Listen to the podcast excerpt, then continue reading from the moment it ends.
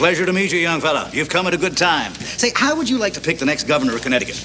Excuse me? We're just about to select a new governor of Connecticut. In the old days, politicians used to come to power through a process of election rather than selection.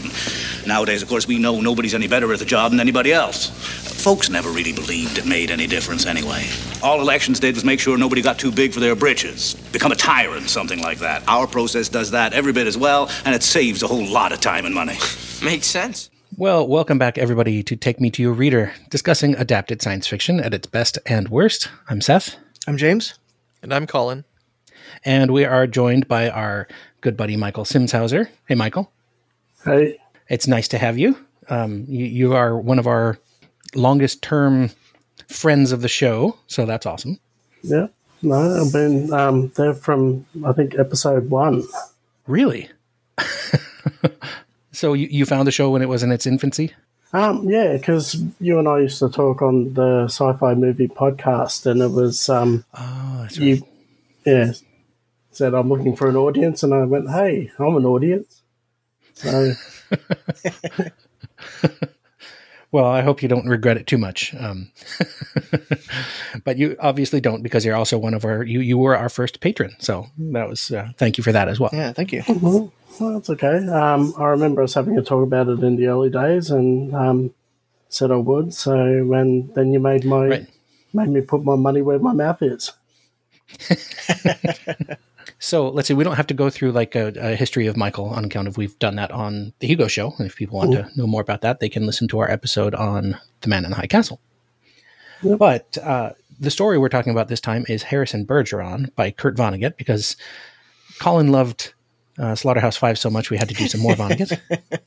um, um, it's a 1961 story. It was actually published in the magazine of science fiction and fantasy, I think. So, so Colin had to Vonnegut some more Vonnegut. Yes, he wants to get some more Vonnegut. There Yes, might have been some it- Vonna getting into a toilet several times. Uh, it was the magazine of fantasy and science fiction, by the way, and it was republished in Vonnegut's collection, Welcome to the Monkey House. And it has been adapted actually a lot. Um, if you go to YouTube and search Harrison Bergeron film, you will find a lot of student films of varying quality, I can assure you. Oh yeah, yeah. There was there was quite a few on that feed. I could on the recommended list or whatever. Yep. but there was a 1995 Showtime movie, uh, which, you know, for TV basically, starring Sean Astin and Christopher Plummer. And then there is a 2009 adaptation called 2081. And those are the two that we're going to be talking about this time. I know there are other adaptations. Michael, have you seen any of the others or found them anywhere? Um, I know that Mindwebs um, did an adaptation, an audio adaptation. Um, but yeah, like you, like you guys, I've um, I've seen the varying student films. Um, yeah, um, of varying qualities. Um, but that could also expe- uh, extend to the Showtime one as well, Colin. So I, yeah, I do apologise for that in advance. Nice. Well, uh, so we usually start off with history with the material. So, Michael, why don't you start us off with that?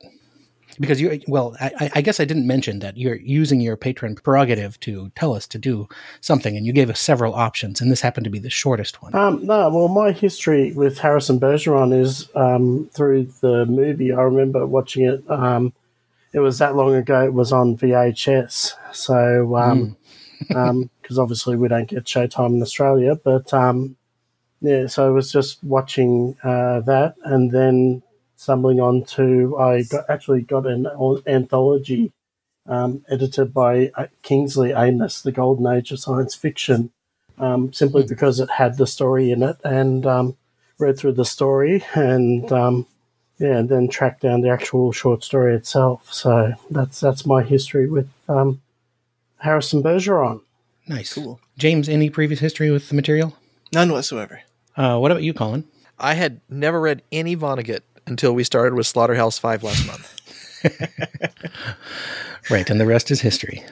Yes. So for me, uh, this was a new a new story for me as well. I hadn't seen any of the movies, hadn't heard of the story, and the funny thing was, I was mentioning to Elaine that we were doing Slaughterhouse Five by Vonnegut, she said, "Vonnegut, is he the guy who wrote that that weird story?" And she described it, and so I literally typed into my phone Vonnegut story XYZ that she said, and it came up with Harrison Bergeron. I went, oh, that's what we're doing next month. um, so yeah, she read that one in high school. Uh, you know, she read Harrison Bergeron in high school, and it is pretty frequently taught. And actually, there's a website for the the 2081 movie uh, that's meant for teachers, so teachers can go there and actually fill out a form and get teaching materials sent to them because it's pretty commonly taught. Oh, no That's kidding. cool.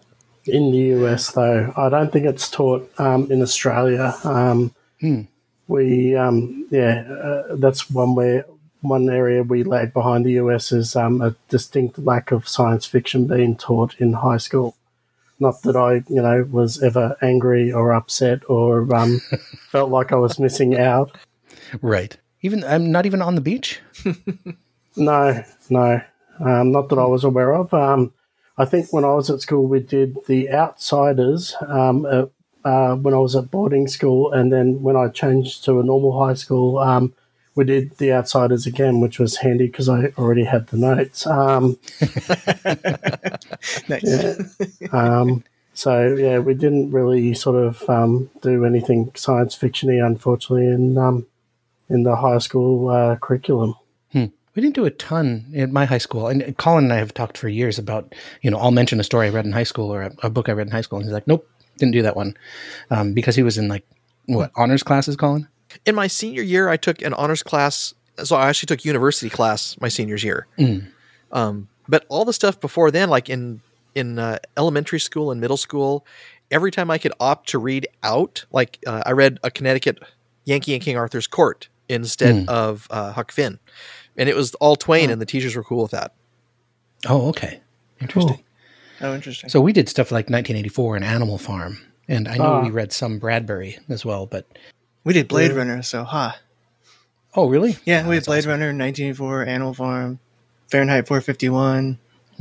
We did do Animal Farm, um, but I can top James with Blade Runner. Um, my English teacher, we studied um, James Bond. We got to watch Goldfinger. What? Yeah. Ah, yeah, you win. Yeah, that's cool. We could do a lot of adapted James Bond movies. True. True. True. Yeah.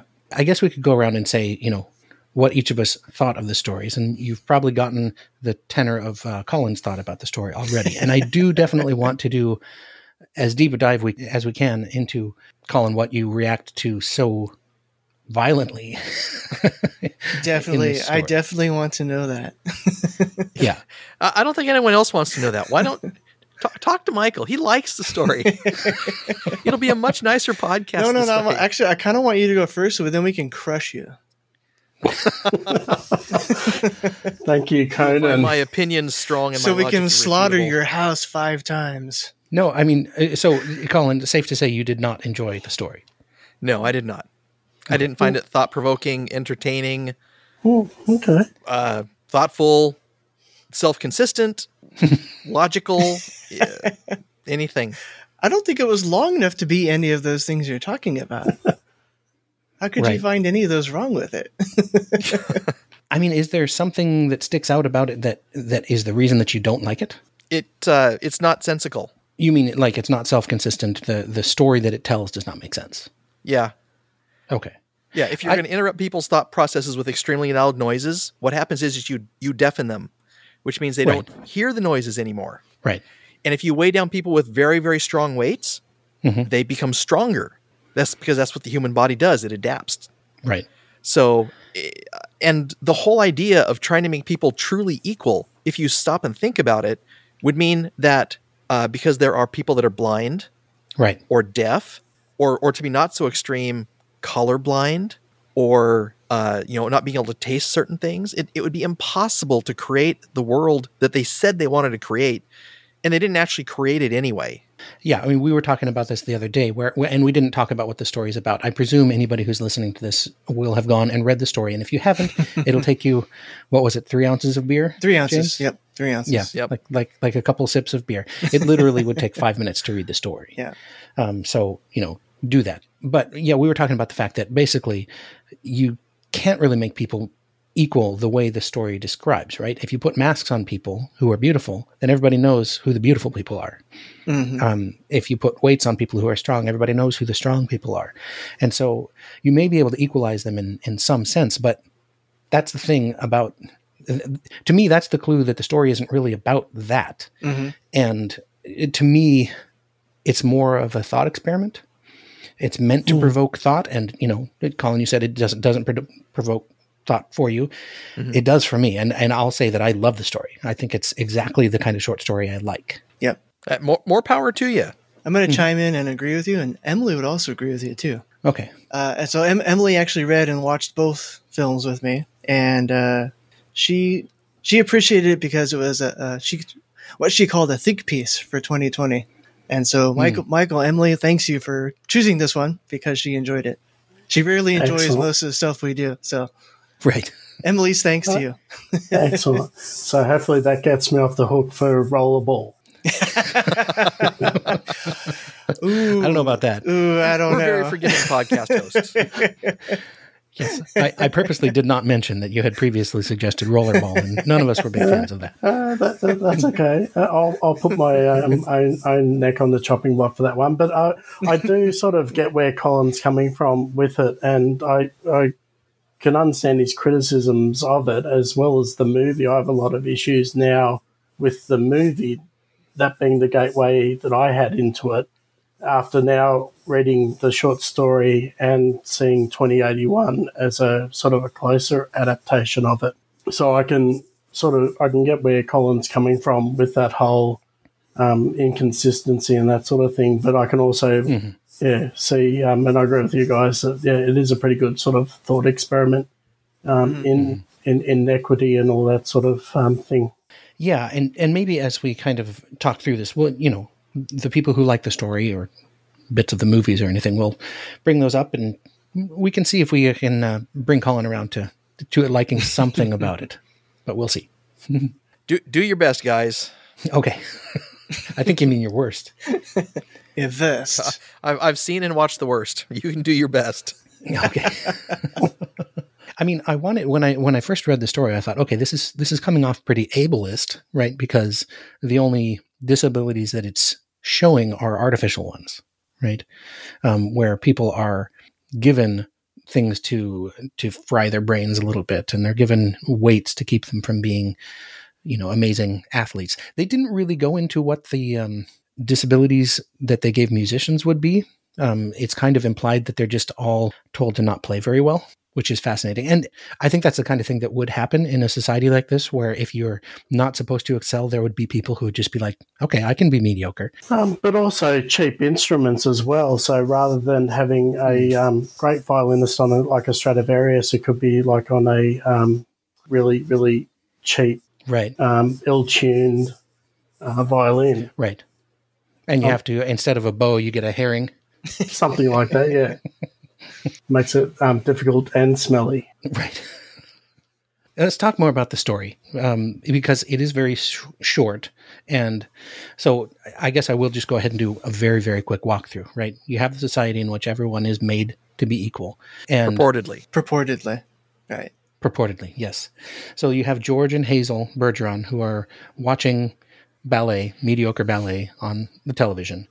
Hazel is naturally not very smart and she doesn't have any disabilities on her, right? Naturally average. Right.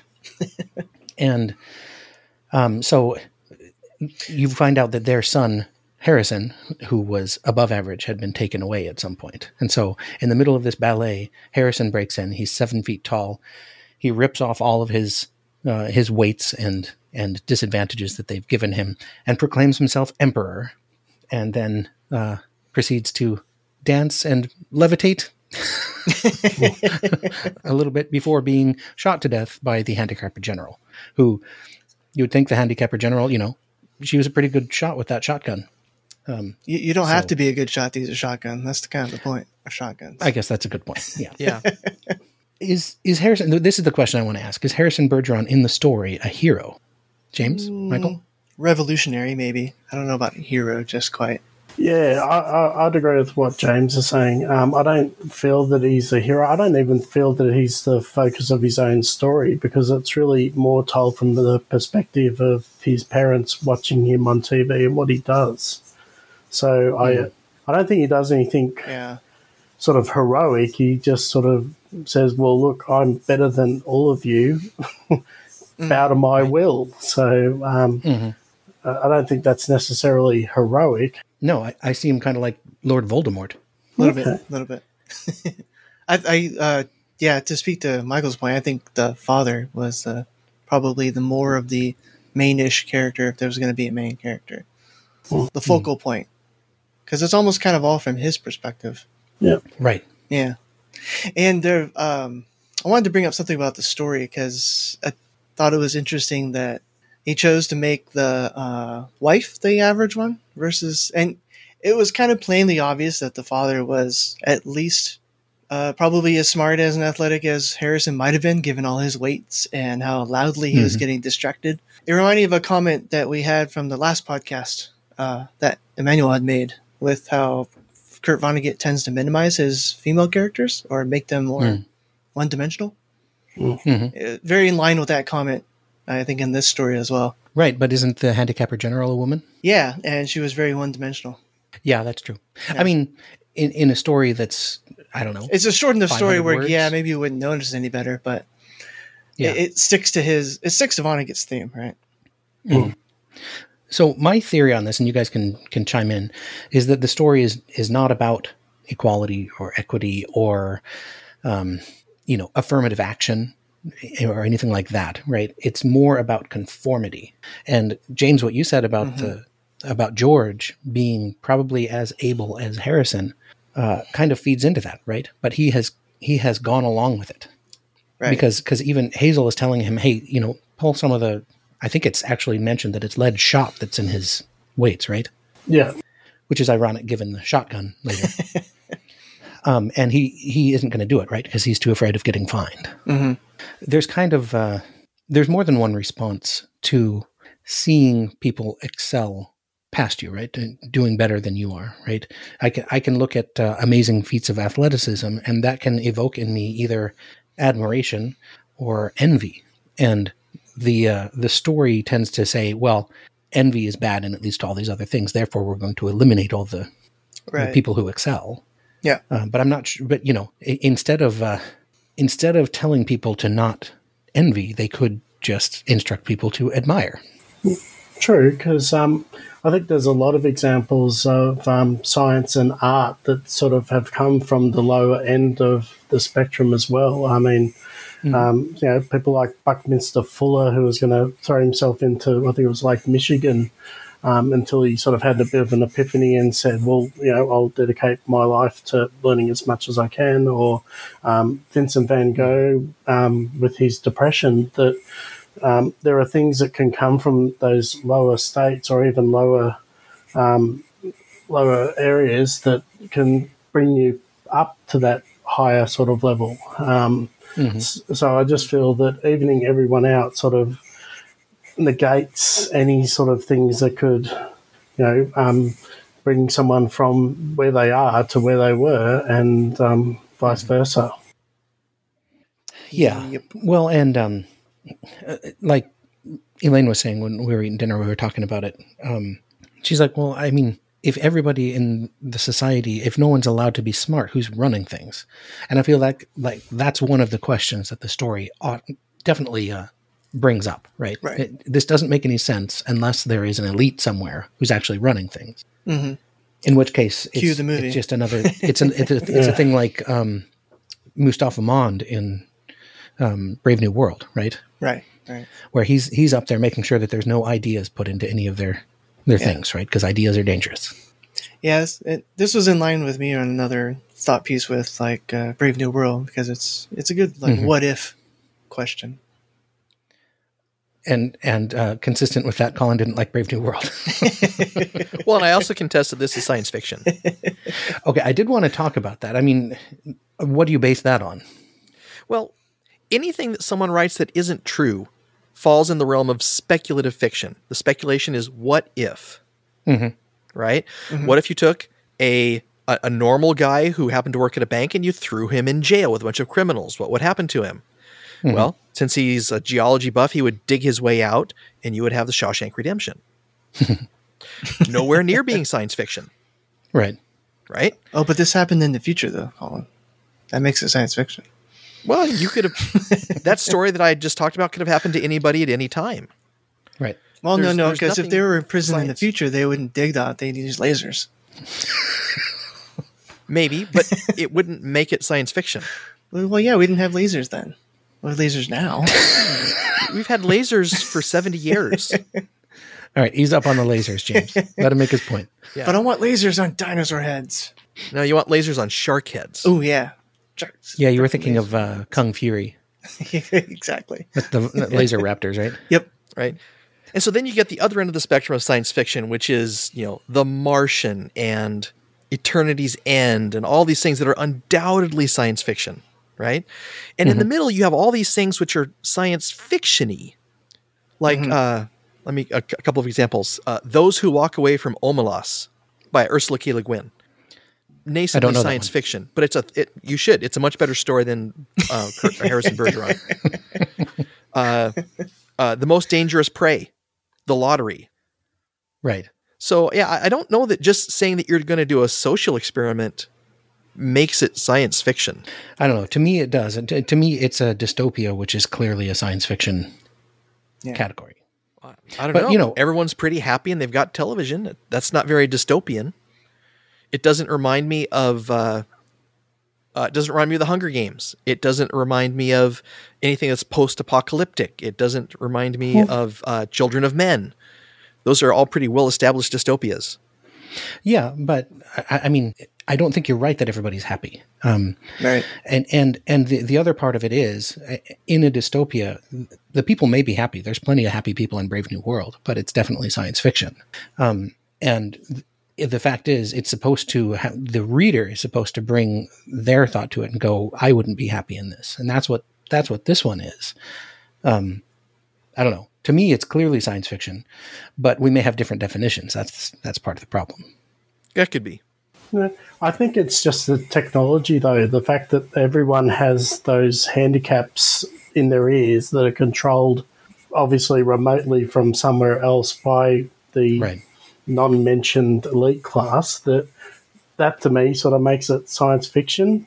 Um, and I know it's not as post-apocalyptic as other dystopias, but it doesn't make it any less dysfunctional.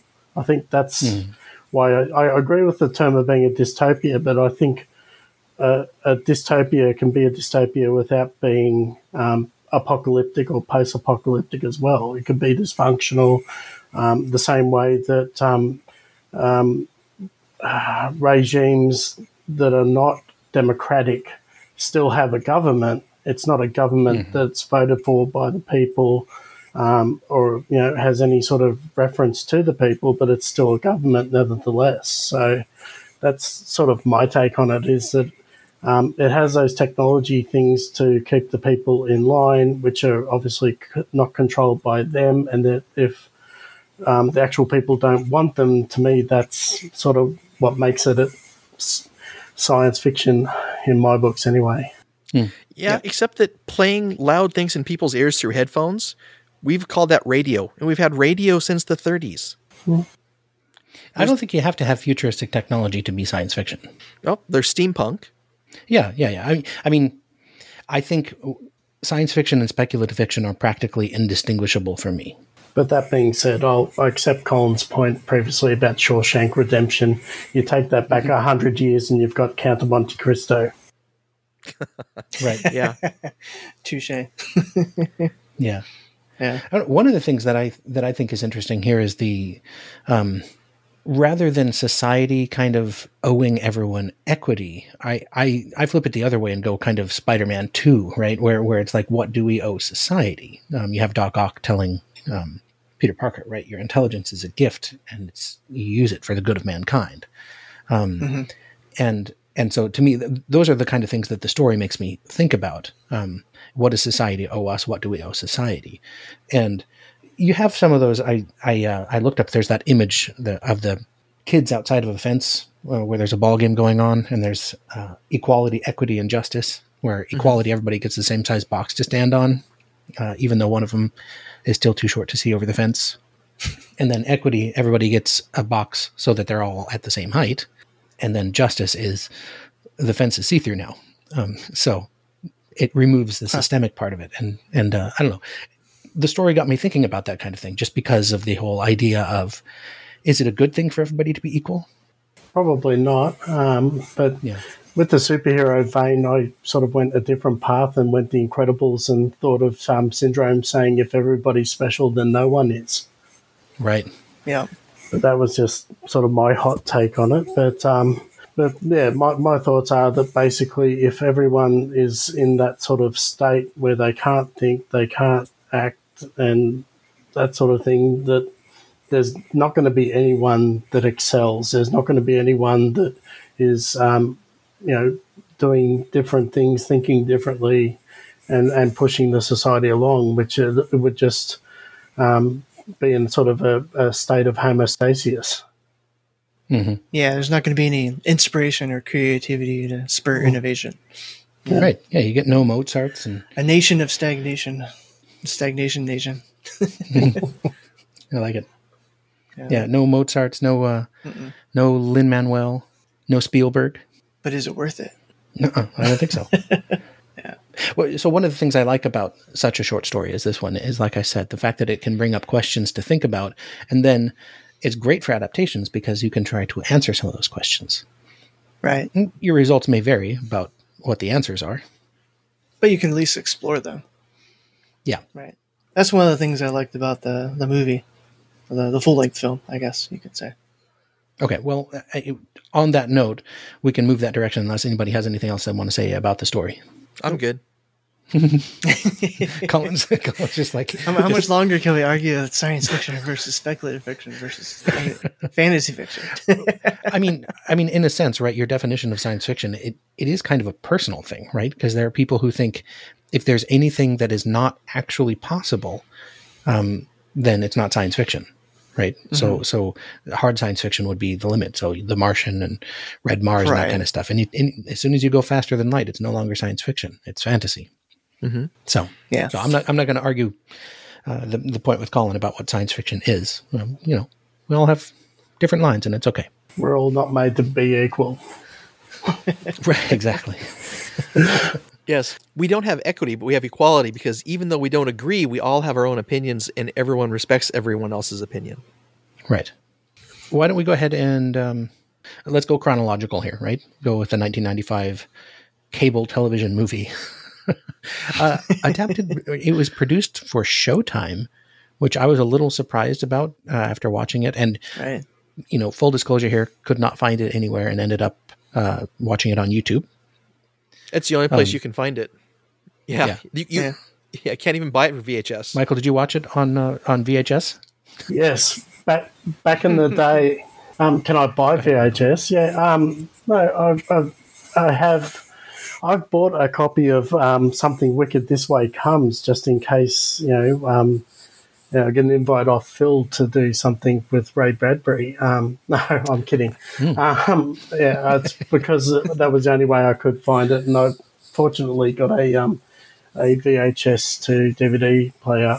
Um, which with our sort of copyright laws, we can format shift from VHS to DVD. Can't do anything else, but we can format shift from VHS to DVD. So, yeah, but that's the only place I've seen it as well. I don't think it's ever gotten a DVD release that I'm aware of. I don't think so. I looked on, uh, I actually looked on Amazon Prime just to check and see if it was there versus YouTube. And then on Amazon, it just says VHS not available. Right. yes. So uh, it was released on VHS in 1998. Prior to that, it was just on television. I'm not even sure how Oh, it was interesting. Released. Well, Showtime, right? Yeah, Cable? I guess. Yeah. Not nearly enough uh, bedtime com- content for Showtime. Right. Yeah. Ah, right. Okay, now I understand the context. okay. Um, although I think some of the um, the footage they show in it may have been what could have caused it to be shown on that network, though. Um, some of the Holocaust image- imagery and that sort of Yeah. stuff. Oh. Yeah, that stuff was was pretty brutal. Yeah. Yeah. And there was a lot of swearing. There was. That's Yeah. a good point, yeah. Yeah, that's a good point, Colin. yeah. Yeah, So we you should find mention. that on network TV. So I don't think I mentioned that in the story, Harrison Bergeron is seven feet tall, and so naturally they cast Sean Astin to play him in the movie. right. Um, you mean they cast Samwise Gamgee? Yeah, it, it it's kind of like Tom Cruise getting cast to play Jack Reacher, who's this famously huge character in the book. Um, although that that is actually a really good movie, Jack Reacher. In the movie, though, there are no physical handicaps; they're all mental. Yes. Yes. Yeah. And so that's that's the major well, one of the major differences here, other than it's expanded out to feature length, and so you have to pad it out somehow. Um, An awful lot of padding. Mm, a lot. yeah. Um, but this one, you know, this one well let's let's go around. Um, Colin, you didn't like the nineteen ninety five movie? No, Two hours of Drek? uh, ninety-nine minutes. Okay. Uh, what about you, Michael? Yeah, um, I initially liked it when I was that was my only exposure to it, but now having read the the book and seen twenty eighty one, I can see a lot of issues with it. Um, you know, uh, the fact that they changed the handicaps to a headband, and during the movie they can obviously take off the headbands with no issues. You know, um, the the fact that the mother and father are sort of um, they have the same names, but they're not fleshed out in any way, shape, or form. Um, uh, the addition of the the class above doing a lot of stuff. Um, although I did find the president Eugene Levy playing the president. Um, I, don't- I don't want to get political, but um, yeah, um, it just No, seems very you're Australian. You can get political. okay. Uh, yeah. But um, it seems sort of um, somewhat prescient, I think, in the way that not only that he, he played it, but also the way that um, his um, methodology sort of gave him the results that he wanted. But um, yeah, um, there were dissenting sort of people that didn't think that it should happen that sort of way, if that makes sense, if I'm not being too vague about it to avoid persecution. Well, yeah, th- there's there's a point in the in the movie where he's negotiating in a pretty ham-handed way. Right. Yeah. Um, and the other thing, as an Australian as well, was the fact that they mentioned Phar Lap, which I'm sure is a reference that may or may not have went over everyone else's heads. Pretty sure, yeah. Yeah, I think so. Yeah. Phar Lap is um, the best way I can contextualize it is to say Phar Lap is to Australia what Seabiscuit was to America. Oh, Um, Oh, okay. Yeah, so it was a horse that kept an. Um, apparently, he had a larger than normal heart, which um, I, I remember because when I was about seven or eight, my dad and my mum and my brother and I went to Canberra, where they actually have his heart on display um, in a museum. Yeah, and there's yeah, so it was a horse that kept on winning and winning, and it happened at the beginning of the depression. So it brought um, pretty much the whole country together, and they kept on handicapping him and handicapping him. And I think out of, was reading on uh, Wikipedia, they said out of 35 races in the year, he he came first in like 32 of them. Wow. So yeah, so it just really brought the nation together. But they kept on handicapping, handicapping. They got him to Mexico, and apparently he was either killed or there was an accident with medications and whatnot. Um, and yeah, he, he died. So it was just um, funny how they used that horse as an example um, of think, something getting handicapped to keep them, you know, from from achieving. Um, Yeah, you could almost say it was probably a um, a reference that um, alluded to the eventual outcome. Right. This movie is interesting to me in that it kind of it really leans into the dystopia and totalitarianism, uh, and it reminds me a little of Starship Troopers in that way, um, where there's the executions for shoplifting and Oh, um, yeah. other petty crimes, and they're just one after another. Right? It's like it's the thing. I, it wasn't that in Starship Troopers. You know, the Yeah. trial was at seven. The execution will be at eleven. Yep. Yep. All televised. Okay, so Colin, did you did you verify the checkmate in the chess game early in the movie? No. Okay, I maintain, and I want somebody to fact check this for me. Go, go back to the movie and watch where Harrison is playing with his brother, and he says checkmate, and I I swear it is not checkmate. Yeah, I don't know. So I didn't feel like I had a good enough view of the chess pieces to see. given the quality of the film. Yeah, yeah, yeah. yeah. I don't know. I mean, I did just watch The Queen's Gambit, so I'm an expert. But you know, he, he could tell his brother checkmate, and his brother wouldn't even know the difference. Right? so it's kind of a moot point.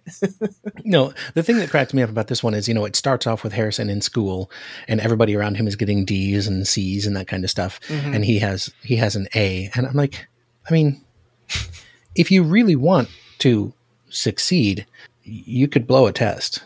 You know, right. it has been done.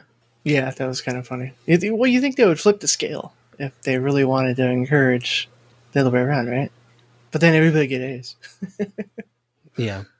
I don't know. Have you ever been in a class where where everybody did poorly on a test except for one person or a couple people? Yeah, and they were thrown out of the curve. Yeah.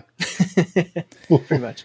When I took general chemistry in college, I had had uh, advanced placement chemistry in high school, and so I'd kind of already done like the whole first semester's worth of work, even though I think I got a C in it in high school.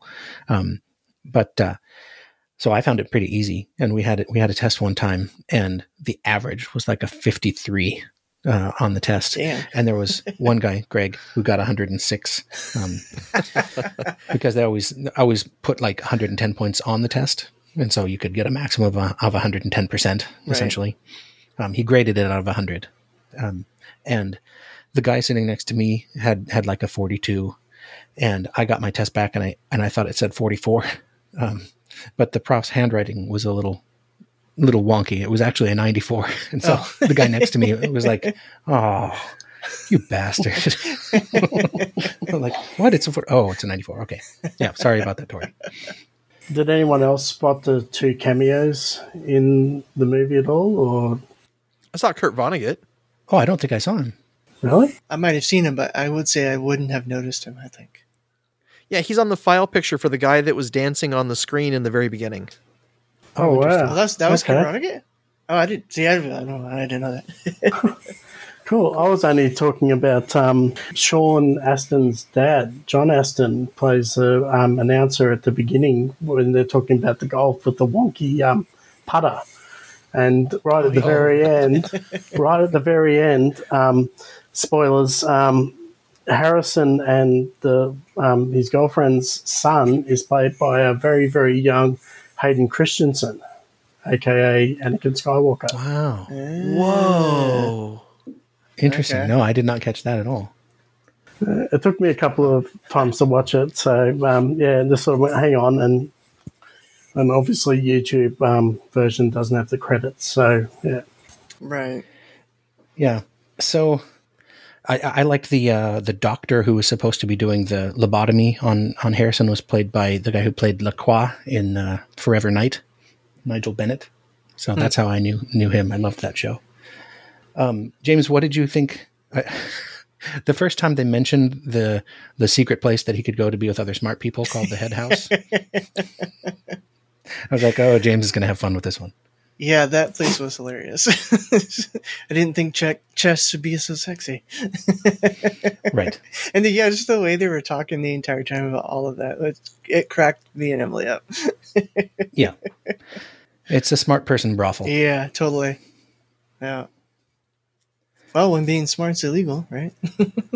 Mm-hmm. Mm-hmm. I mean, I so the thing that I do like about this movie is that like it it answers that that idea that you're going to have to have an elite somewhere who are actually keeping the society running because you can't have a bunch of doofuses actually running things.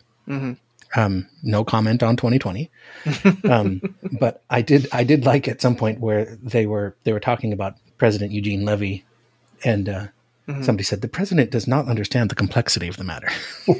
Yeah. Might happen more frequently than you think. Yeah, I happen to thought this movie was incredibly prescient for 2020 and our current administration. well, especially because the movie started out in the. Um, um, I thought it was actually starting like back in time or something like that because I recognized all the cars and like, wait a minute, this is in the 50s. What's going on here? And then they started like exposing what was going on, and that's what reminded me of um, Reagan's campaign and hence Trump's campaign with "Make America Great Again." Is there? Morning in America. Well, no, they're they're alluding to what's colloquially known as the golden age of America, which is the post World War II era in the late 40s and 50s. And here we have something, you know, illustrating the 50s, and even the uh, the female character said so. She's like, you know, they made they made everything the 50s because that's when America was the the greatest or something like that. Right. Yeah. Well, and if uh, pioneers of industry are are as average as everybody else, it's not like you're going to get brand new fancy You're flying going to get cars or something. Well, that's another thing I thought of too. Is like uh, is not going to progress much further than this if nobody is doing anything anyway. So they got cars from the fifties, TVs from the fifties, and all that too. Right. Yeah, but um, that sort of um, fits in with what Colin was saying, though, about the inconsistencies, because they say they've got the 50s aesthetic, and then right at the very end, his son's using something that looks like a cross between a, a um, 5 CD stacker and a DVD player Right. hooked up to the old TV. So, um, but also the choice of the 50s is interesting as well, because um, didn't Einstein come up with relativity? General rel- his theory of general relativity in the 50s? I don't remember. No, I thought it was 1914. No, relativity would have been in the yeah early much relativity would have been much more earlier than that because that led to Okay. um, atomic physics and the bomb.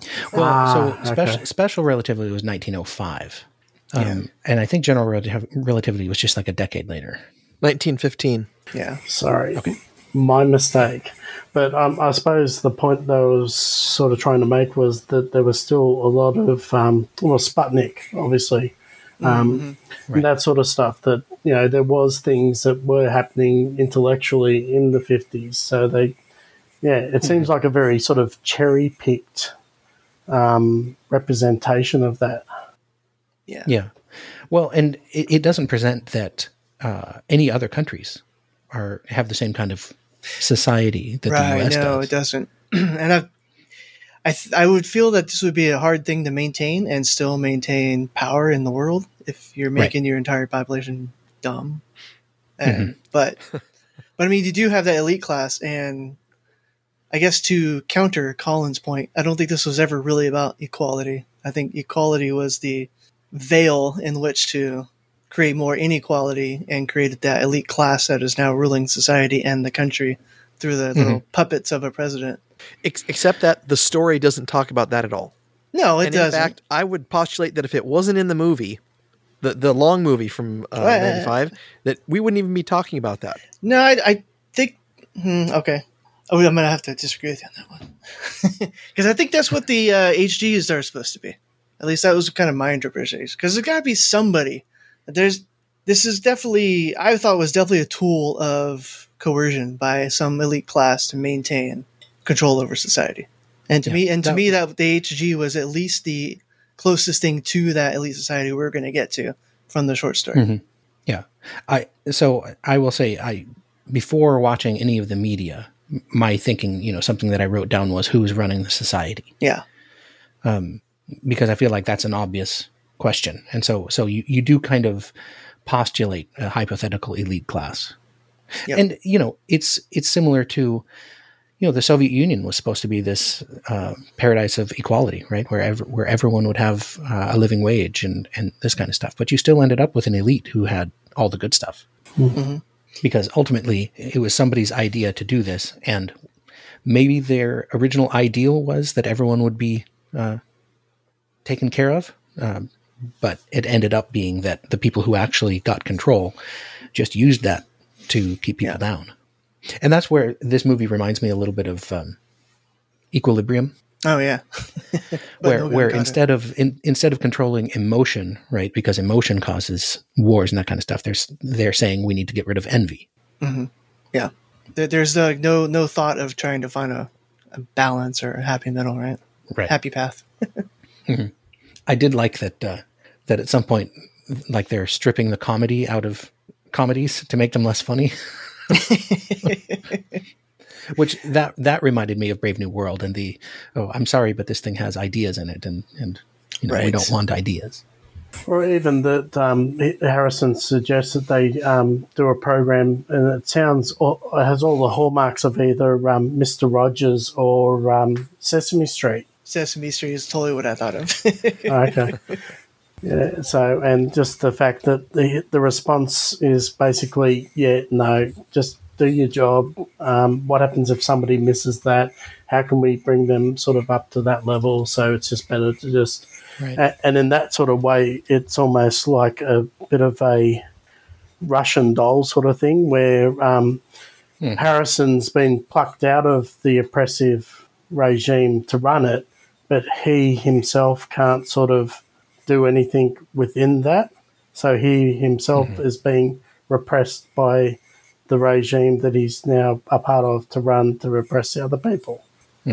So I know that's very um, PKD, but um, or maybe I'm just reading it too much into it. no, I don't think so. I think that's pretty accurate. Well, what do you guys think of the ending? Because because you have him uh, do kind of like the end of Scrooged, right? Where where he kind of has his moment where where he has a camera and and is able to uh, to broadcast his ideas, right? And and play amazing music and that kind of stuff. And he's hoping that showing people these things will have an effect. Right. Well, I I think that's in line with what they did in the story, or just a little bit longer version of it. Yeah, Right. I think my biggest problem with the movie is is uh, that it ends on kind of an uplifting note, and I didn't want that. I wanted it to end with him blowing himself away and having not impacted anything. I thought that would have been consistent, Right. but I like a downer ending. So Yeah, no, I get what you mean, Seth, and um, yeah, it was obviously it's different to the story where he's killed by someone else. He sort of um, does it on live TV as well, which sort of made me think of um, like that um, newsreader that you guys had over there. That I think it was Christine Chubbuck that committed suicide live on TV, first person to ever do it. Um, so it was just that whole sort of TV being sort of the tool that he's using to get his ideas and stuff out. But it's just more a case of, um, yeah, it, it was a bit of an, I wouldn't say uplifting, I'd say op- maybe optimistic that, you know, um, these regimes can happen, well, you know, metaphorically, but also that there will always be um, people that will work underneath that sort of regime to keep things going the same way that um, in Fahrenheit 451, the people memorizing the books because the books get burnt. Um, um, and that sort of thing, where basically there is always going to be a, um, a, a group of people, whether they're sort of um, uh, an official thing or a non-official thing, or they just do it themselves. That will always be that sort of undercurrent of um, of Right. re- rebellion. I suppose is the best way I can put it. Right. I had never heard of Christine Chubbuck. It's tragic. Yeah, that's not an uplifting story. No, No. No, no, that's not. In the 1995 movie, were his parents watching at that point? yes, Yeah. Okay. Uh, at least his dad was. oh, right. And, and so that's what I liked about the ending, where where Yeah. um, you know the static or whatever, like he doesn't remember what he's just seen, right? Right. yeah. Yeah. well, uh, you ready to move on to 2081? Sure. Only one left, Colin. Only one left. I'm still here. Right. 2081, 24 minute movie, uh, directed by, or, you know, I guess filmed by Chandler Tuttle. And this one stars oh, Armie Hammer. Armie Hammer. Armie Hammer, As Harrison Bergeron, who's a little more More more appropriate. appropriate, I think, of an uh, Yeah. Harrison Bergeron. Yeah. also stars um, James Cosmo as uh, George Bergeron. And he, Yeah. he played uh, Hamish's dad in Yeah. uh, Braveheart, Braveheart. and Yeah, that was awesome. Angus MacLeod in uh, Highlander, and uh, Julie Hagerty uh, as Hazel. Uh, in another example of typecasting for Julie Hagerty, um, uh, famous of the airplane movies and Right. uh, What About Bob, where she played essentially the same character. You do know that airplane is not called airplane in Australia. We actually call it flying high. Oh, Nice. There's a whole story behind that, but I don't think um, everyone wants to hear that on here. But yeah, I just thought I'd point that out. I love it. so, what is there to say about this? Well, Michael, why don't you start us off? What Sure. of 2081? I, I thought it was a better adaptation. Um, I liked it a lot better. There was a lot of little things that I think made it better, which was um, I thought the production design was good because it gave you the proper, you know, there's the weights, there's the there's the um, thing in his ear, there's the masks, um, everything sort of um, as you would sort of imagine it. Um, I, I think Julie Hagerty, though, I think she did a really good job with her um, doing a lot more with what she was given than was on the page as well. Um, I love the scene where she's, um, um, I don't know if she's knitting or crocheting, but um, she looks down and then sees that the jumper she's knitting, she's just knitted the arm ridiculously long Yeah. because she's just been. I, I- I get this image. She's just been doing it, doing it, doing it. and, Okay, so where am I up to? Oh, okay. Yeah. I'll just go do the dishes Well, it's for now their seven foot son. with extremely long arms. um, so I thought she did really well with that, and especially with the ending where um, it is a bit of a weird line for her to say that you know, wow, that was a doozy, and he, and um, the husband says, you know, you can say that again, and she literally says it again as if Right. you know that's what he asked. So um, you know, there's a lot of that, and that I didn't get any of that from the '95 movie. The the parents in that were just, I would say, just real, um, not even cookie cutter. They were just, it was like a, a pastiche of uh, of a character, not even, you know, um, impressionistic or something like that. It just wasn't even. You wouldn't even call them real characters. I wouldn't even call his brother in the movie, um, the '95 Right. movie, a real character. Whereas um, it felt like um, the two, 2081 was more like a more faithful adaptation of the short story. It focused on his parents. Harrison was in it, but um, it, not as much as he is the main character of the 95 movie. They sort of moved the focus with 90, the 95 movie. So, um, yeah, so I thought it was a, a, far better movie. And the fact that it only goes for 24 minutes, um, Colin may disagree, but I don't think it wears out its welcome. It just basically goes, this is the story, this is the beginning, this is the end, done. No sort of um, uplifting ending bit where hope springs on, you know, eternally after the regime. It's literally, this is a story, this is the beginning, this is the middle, this is the end, done. Yeah, to do it a, to, uh, to do a very faithful adaptation, you couldn't make it much longer than that. It might have even been too long at 24 minutes. Hmm. Mm-hmm. Yeah, I don't. I don't think it was too long, but yeah, I Yeah, felt like I it was pretty so. faithful. And I think the added time between the story and the movie might have been just the music and and the panning Yeah. and some Yeah. some slight memory scenes, I suppose. Mm-hmm. I liked some of the camera work. I like the, the production values were definitely higher. I thought the production than- quality of 2081 is really good, actually, and I like I like Mm-hmm. the production quality, the actors, and the music. The music was pretty good. Mhm. You can at least agree with that, Colin. The beginning part of the music was not very good because everyone was trying Oh, to sound well, bad yeah. on purpose. right. A- After that, it, it, it did get quite a bit better. Yeah. Woohoo, we have a positive.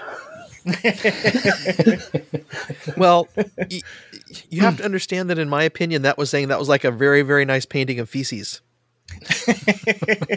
But still, they did the best job they could. It was brown and grainy, just like the real stuff. Mythbusters proved you can polish a turd. So, Yes. so Colin, did you look for the thing that I mentioned earlier? I I tried to, and I saw nothing. Okay.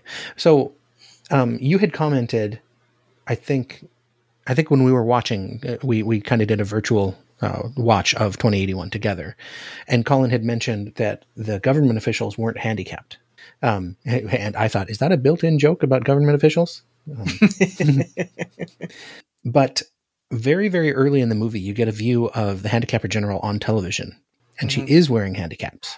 And then later in the movie, when she comes along to dispose of Harrison Bergeron, uh, she is not wearing any. And so it's Yeah. the, the movie is giving you a little hint behind the scenes of this is all for show. And really, you know, the power brokers behind the scenes don't practice what they preach. Imagine that. That's certainly one interpretation of the short story.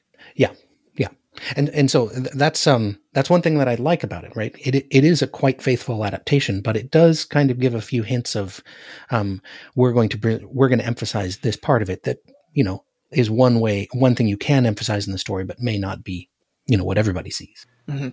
So I like the conviction. Or it could just be a continuity error. Could be, um, but I don't know. It it looked deliberate to me. Okay. I mean, because I think she's wearing completely different clothing. People do I'd to tend to change clothing over time. Uh-uh.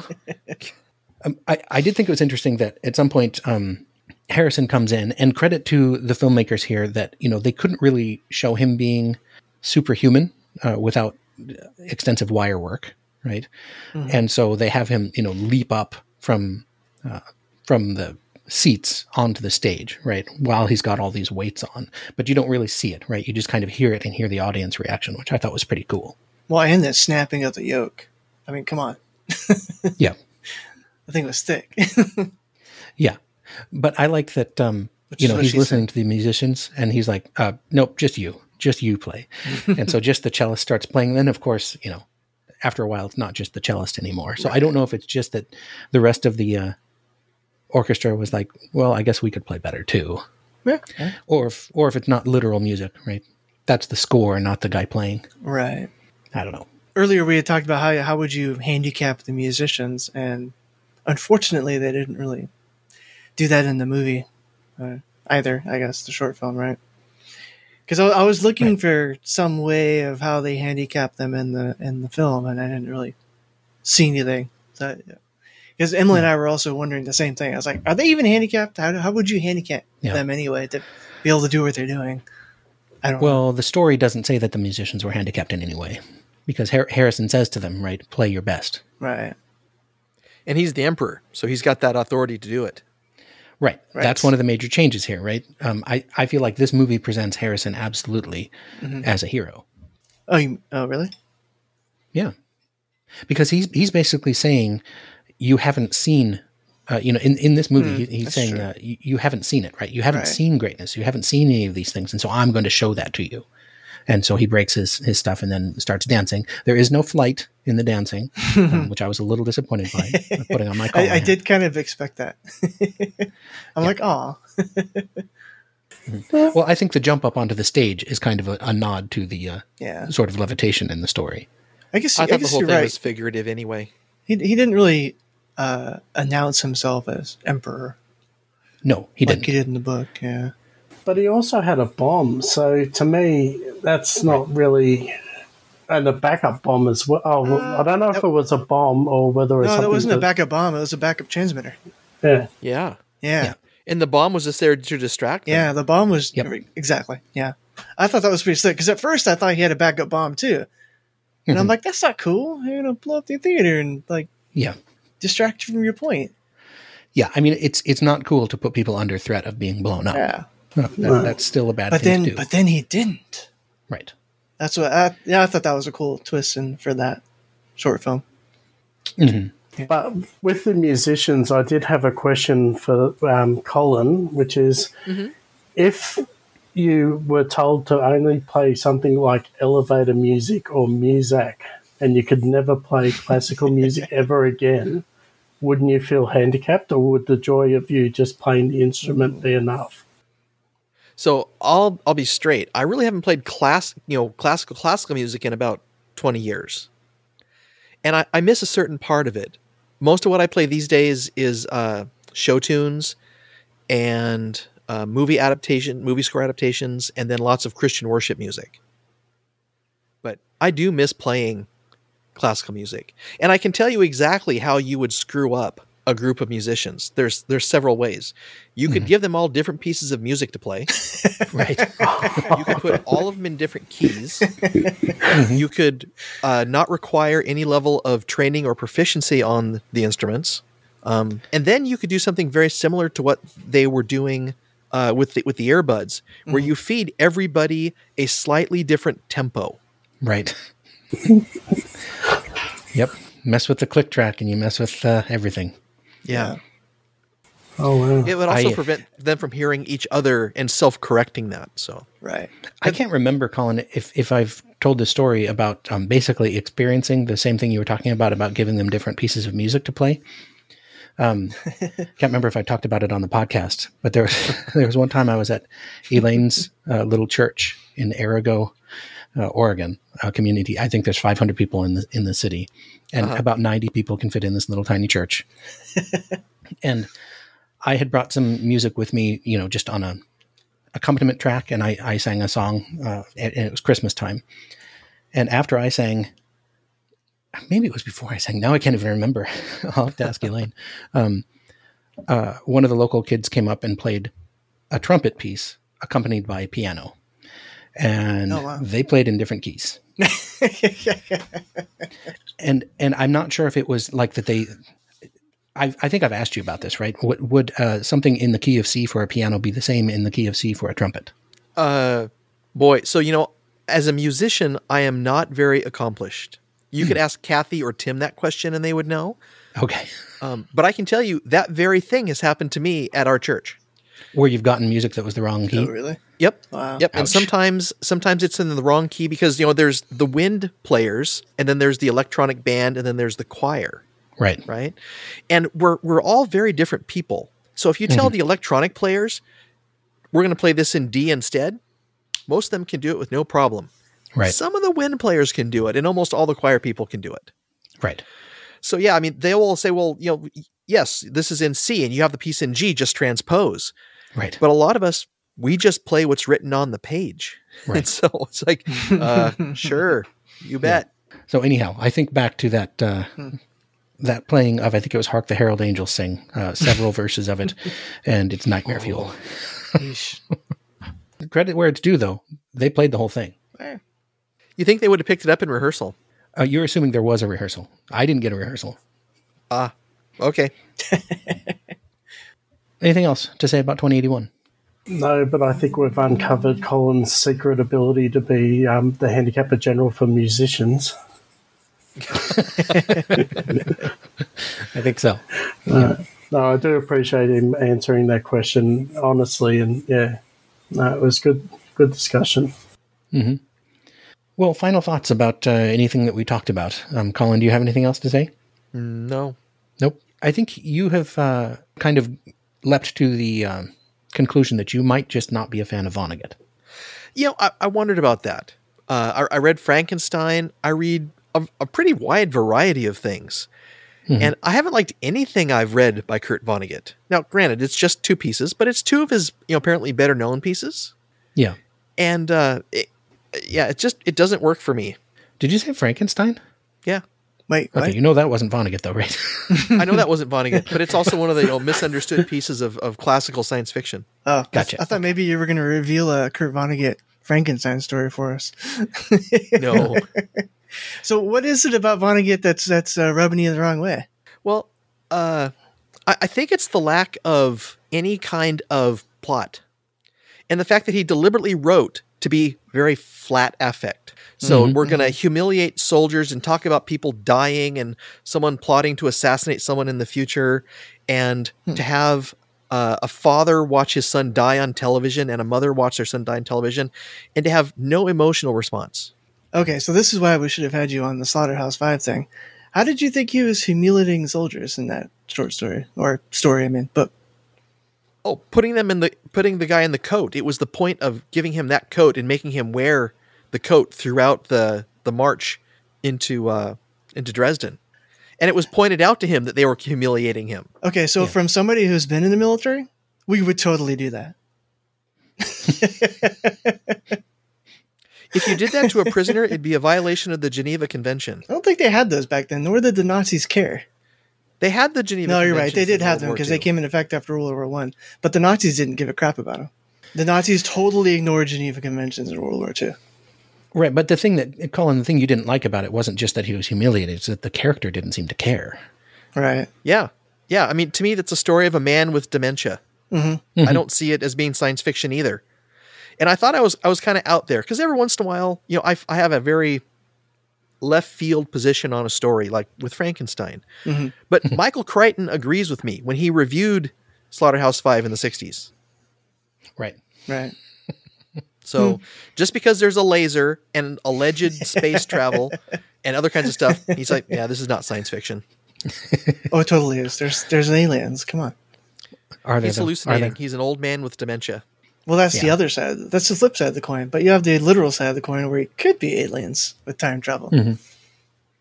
Well, you have an unreliable narrator, just Right. like with Frankenstein. Yeah. So, as I understand it, uh, the Sirens of Titan, which is another Vonnegut, actually kind of picks up a lot from Harrison Bergeron about the making people equal. I haven't read it yet, though. Yeah, I've I've heard that as well. Um, and the only other thing that um, um, Colin may get a laugh out of is that um, Kurt Vonnegut actually had a cameo in the comedy Back to School, where um, this rich guy goes to.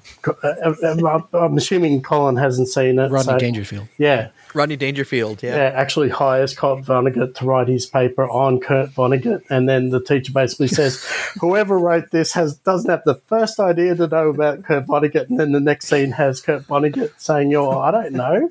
I wrote what I wrote. You know, just pay me. You know." So at least, uh, hopefully, that would give Colin some sort of um, enjoyment of Kurt Vonnegut indirectly. or at least a cheap laugh, anyway. Oh yeah. yeah, yeah. I forgot to mention, um, you know, the ending of of 2081 is a lot more true to the book, right? That um, it does flip it so that because in the in the story, Hazel actually sees Harrison get shot, where in the movie, George does, and you know he's he's sitting there watching it, and then you know after after Harrison is killed, after he's restored the broadcast, um, there's a big you know static sound and that kind of stuff, and it kind of blows the memory of that out of his mind. And that is very true to the story and i thought that was interesting and it was the downer ending i was looking for. But then hazel starts humming the melody that the cellist was playing which i thought was i don't know i, I thought that was maybe a hint that she was playing dumber than she really was um, or just the idea that uh, that something beautiful can actually get through. Yeah, I'll go with your second one. yeah yeah. though it might be on a, a level that she doesn't understand right it could be Right, basically yeah. subliminal That that that was kind of my thinking. yeah And the, as far as the swapping of the roles go, I think that was appropriate for the film's uh, focus anyway. if you're going to have anybody kind of remembering what had happened to Harrison, it was going to be George. Yeah. Right, right. And to be upset by it as well. So I sort of, um, I, I can under, I can take what Colin's saying about there not being the emotional response for the '95 one, but I, I can't see it with the 2009 because to me, you know, you know the fact that his wife Hazel picks up on the fact that he's upset, you know, and she even though she sort of allude, links it with him um, having something happen with his handicap you know, um, that doesn't negate the fact that he is upset from what he has obviously witnessed. So, Right. yeah, I just feel that 95, yeah, the, the cardboard cutouts that play um, Harrison's parents don't really have an emotional response to it, but in the um, the later one, he, he definitely does. So, yeah, I think that sort of adds to to the ending as well. Um, I mean, that's adding to what probably wasn't in the book, but um, it just adds that little bit of um, extra to it.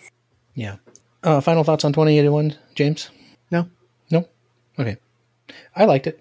Um, I, I thought it was interesting. For, for a while, I was, well, I guess we should get around to ranking them because that's what I was going to go into. Oh, So, okay. Yeah. Michael, do you want to go first on rankings? Uh, yep, I liked the book. Um, I liked 2081. Not a huge fan of the 1995 one anymore, really, after reading the book and seeing 2081. So, Alrighty. What about you, James? I'm gonna go the exact opposite. Really? Yep, with the full length film, short film, and the story. All right. Defend yourself. I liked the uh, fuller exploration of the concept of the of the full length film and going into the. Obviously, there has to be some sort of elite class ruling over these morons, I guess, and and all that. Right. okay. Yeah. And all the allusions to, or I guess I don't know. I think it might have been a result of the fact that it's 2020. We're watching this too. Right. Yeah. I think that heavily sways into it. Yeah. Yeah. Uh, Colin, uh, do you want to rank things? I'm gonna go short story 2081, uh, not uh, feature film. Okay. Um, hmm. I, th- I think I'm going to go 2081 first, and it just edges out the, the 95 one for kind of for the same reason as, as you, James. I like the fuller ex- exploration of uh, of what's in the story um, and talking about the elite. But I feel like the 2081 movie did did lean that way, or, at least it. Um, It like, I hinted at it, there. right? Yeah, it Yeah, hinted at it, yeah, and I yeah. and I liked that, and I thought it was appropriate to the length of the film to not actually develop it, but to just put hints in there for people who might be looking for it. Right. Um, though, though, then I will put the story before the 1995 one, um, just because I there is some kind of ham-handed stuff in the In the 95 one? Sure. yeah. Um, that way we get uh, entirely different rankings. uh, Yeah. for everybody. So so I do have an M rating. Okay, M rating of uh, B plus okay, Yeah. For the whole thing. for the whole thing. I'll say the whole thing. I think she she liked the uh the full length film. I, actually, I think she went along with my ranking basically for this for more or less the same reasons. Um, she she liked seeing the fuller exploration of the possibilities of the short story. Um, Nice. I think she also liked. I think she did like the the um, 2081 though for Ar- for Armie Hammer. Right. Yeah. Yeah, he's a, he's a lovely man. okay, I guess we're wrapped on that. Um, so, Michael, anything uh, you got anything going on that you want to let people know about? Um, I've got my blog going at the moment. I've made a couple of posts, and I'll probably see about getting one done of um, Harrison Bergeron while it's still fresh in my brain. Um, that's um, at literary square eyes at blogspot.com. And I've got the Twitter account of Book 2 TV show, um, Book numeral 2 TV show.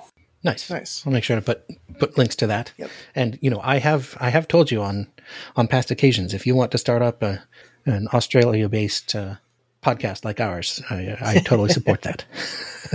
well, if you want to stick to the written, that's fine too. Uh, well, re-listening to some of the older episodes on the long drive, I, I'm happy to um, volunteer as the research department so I can you know, get things done overnight and they're ready for when you guys record. So, Ooh, I like it. I like it. I'll, I'll, I'll keep that in mind. Uh, our our former our our current research department, Colin, may thank you for that. well, I, I may owe Colin. I feel like I should, I don't know, send some sort of chocolate of some description to just say, you know, the big card saying, I'm sorry. No, no apologies needed. I, I don't like stuff. It's it's kind of my thing. yeah, but I, I feel like really, really bad. It's like you know, um, I remember um, Seth was saying looking for more uplifting science fiction. I'm like going, ah, I've got to find something. I just feel you know, we can't do on the beach. It's too depressing. Yeah. So I've literally been looking, Colin. You'll be happy to know I've been literally looking for uplifting, more uplifting science fiction adaptations. Nice. Well, the one that we're going to try for December might fit that category. Hard to tell. Oh, do you do you do you want to uh, let people in on what we're going to be doing next, Colin? Yes, so I found out that George Clooney, who has not made a movie for several years, is making an adaptation of the book Good Morning Midnight for Netflix, and it comes out right before Christmas. And what's it? Uh, what's it actually called? Good Morning Midnight. No, the the movie Uh, I think it's called Midnight Sky. Midnight Sky. Yes, that is correct. I knew it was something Sky. Okay, well, we should probably wind up here because we're we've been winding down. All right. Well, Michael, thank you for doing this. Thank you for suggesting several topics and being patient with us while we repeatedly did not do them um, during the coronavirus pandemic when our library system was a little less reliable. No, thank you, thank you for having me, and um, yeah, I've enjoyed all the suggestions that were not mine. Um, no, it's been really interesting choices, and I've been surprised every time. So yeah, no, thank you for doing that, guys. And I know that uh, lockdown's been hard for you guys over in the US, so yeah, I appreciate it even more, uh, as everyone does, I assume. Well, it definitely is more fun when we get to to watch things together, and re- and it's way more fun to record together. Yes, it is. right, right. Yeah. So so we'll look forward to getting back to that. Cool. All right. Uh, I'll sign us off. How about that? Sure. So we'll leave you with the classic blessing. Uh, I was going to try and find something more average, but you know, I guess since I've done the classic one probably more than anything else, that would be the average one, right? All right. Well, thanks everybody for listening. And until next time, may the road rise up to meet you and may the book always fall open to where you left off. Okay. Bye, everybody. And I think 1961 for the story. Was it 60 or 61? First published in October 1961. Okay, cool. Then the One of the copyright. biggest mistakes in humanity. then the year on that bottom of that link that you sent us is wrong. Oh, really? yeah, it says 1960. Oh, interesting. Oh, Yeah. oh, the actual where you read the story. Uh huh. Oh, I've got that right here. I think it did anyway. No, it says 1961. You know what you're talking about. Yeah. Do I ever though? No. If you're confident enough, it sounds right. So it's usually what I shoot for. Okay. Uh, anything anything last to say before we get started? I rarely say this, but you're right. I have started recording, so yes.